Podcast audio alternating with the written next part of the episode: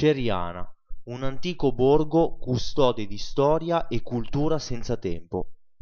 Le gite fuori porta sono sempre un'ottima occasione per immergersi nel territorio e scoprire paesaggi, tradizioni e luoghi incontaminati.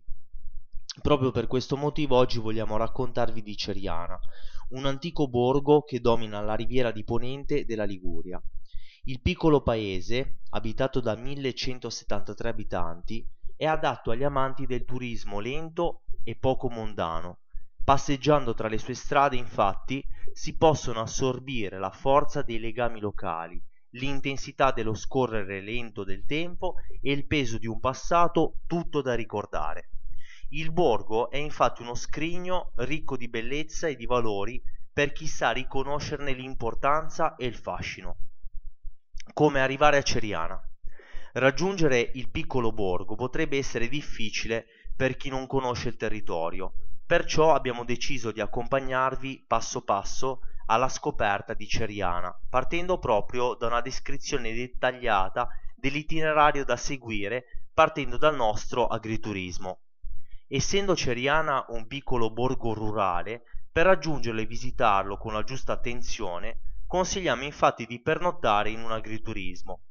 Nella nostra struttura, a meno di cinquanta chilometri dal piccolo borgo, potrai gustare prodotti locali, approfondire la cultura del territorio e scoprire itinerari dettagliati. Arrivare a Ceriana partendo dall'agriturismo Le Girandole è molto semplice. È sufficiente imboccare l'autostrada A dieci, nota anche come Autostrada dei Fiori, da San Bartolomeo al Mare e prendere l'uscita ad Arma di Taggia. Dopo aver abbandonato l'autostrada, si prosegue il percorso lungo l'Aurelia Bis e imboccando la prima uscita per la Valle Arnea, dopodiché si continua il viaggio lungo la strada del Poggio e si sale in direzione di Ceriana. L'itinerario alla scoperta di Ceriana e del suo territorio. Prima tappa, San Bernardino. Di sicuro, oltre ai paesaggi che riempiono lo sguardo e il cuore, una delle cose che può essere apprezzata maggiormente visitando il piccolo borgo è l'impronta che la storia e la cultura hanno dato al suo territorio. Poco dopo Ceriana è facilmente raggiungibile la chiesetta di San Bernardo, un piccolo gioiellino che è stato completamente ristrutturato grazie al contributo degli alpini della comunità locale. La popolazione locale è infatti molto legata alla chiesetta di San Bernardo ed è nella piccola piazzetta che la circonda che si può trovare il monumento dedicato ai caduti della guerra. Il santuario del Nostro Signore della Villa, custode di storia e cultura. Proseguendo in direzione del vicino comune di Baiardo, ci si può imbattere in un'altra costruzione che custodisce la memoria e la cultura del territorio. Il santuario di Nostra Signora della Villa. Il santuario, a differenza di quello che si crede, non è un luogo di interesse soltanto per i credenti. Se si riesce a coglierne l'essenza e il valore, visitarlo può essere un'occasione per scoprire curiosità e fatti storici. Le vicende che segnano la storia del luogo di culto sono infatti molto interessanti. Il santuario, infatti, non è stato il primo edificio religioso costruito in Valle Armea. Nello stesso luogo, incastonata tra la vegetazione a cinquecento metri sul livello del mare, esisteva infatti una piccola cappella custodita da un eremita. Prima la cappella e poi il santuario, nei secoli, sono stati dei punti di riferimento importanti per la comunità locale ed è per questo motivo che a partire dal diciottesimo sino al diciannovesimo secolo vengono chiamati tanti artisti per impreziosire e decorare il luogo di culto. Grazie a queste iniziative, oltre alle migliaia di ex voto ancora conservati, visitando il santuario è possibile ammirare pezzi di arte unici. Se si ha la fortuna di visitare la località il sei e il sette settembre, si può anche assistere alla fiaccolata notturna e alla festa della Madonna della Villa, le due celebrazioni tradizionali annuali che tramandano la cultura locale. Il viaggio prosegue alla scoperta dei luoghi simbolo delle confraternite di Ceriana.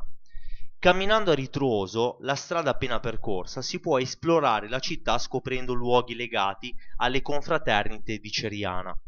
Proprio accanto alla chiesa di Santo Spirito si trova infatti l'oratorio di Santa Caterina, appartenente alla confraternita dei Rossi. Oltre questa struttura, risalendo il paese sulla via della Visitazione, ci si imbatte nell'oratorio della Visitazione, quella appartenente alla confraternita degli Azzurri. Come si può immaginare, la distanza tra i due oratori è molto breve, ma vale la pena percorrerla per ammirare il suo panorama. Il panorama storico, infatti, è una delle risorse più importanti di questo percorso, che dalla parte opposta regala la vista delle rocce su cui poggiano le fondamenta delle case di Ceriana. Proseguendo il nostro itinerario e risalendo lungo i caruggi del paese, piccole stradine o porticati tipicamente liguri, che in questo caso custodiscono alcuni cartelli simbolo delle origini romane di Ceriana, si arriva alla chiesa principale, quella dei Santi Pietro e Paolo. Come ogni borgo antico, la chiesa è stata costruita al centro del paese. Infatti, proprio questa piazzetta è possibile trovare un ottimo ristorantino dove rinfocillarsi in attesa di proseguire il cammino. La piazzetta del paese custodisce però un altro segreto importante. Se si presta un po' di attenzione, osservando gli edifici costruiti attorno alla piazza, si può ammirare la targa dedicata a Giulio Natta, premio Nobel per la chimica del millenovecentosessantatré. Pensate che proprio il palazzo che custodisce la targa commemorativa ospitò questo illustre personaggio, inventore insieme a Carl Ziegler della plastica. La piazzetta, nonostante la sua storia e la sua importanza, non è però il punto di arrivo del nostro percorso alla scoperta del piccolo borgo. Proseguendo il cammino si può arrivare al penultimo degli oratori di Ceriana, quello dedicato a Santa Marta, legata alla confraternita dei Verdi. Per arrivare all'ultimo degli oratori bisognerà fare qualche passo indietro e ritornare alla chiesa principale, per poi raggiungere la chiesa di Sant'Andrea, che si trova sul punto più alto del paese. Ed è proprio qua, sul punto più alto del borgo, legato alla confraternita dei Neri, che si conclude il nostro viaggio alla scoperta delle tradizioni e della storia di Ceriana, il piccolo borgo che racchiude un prezioso passato.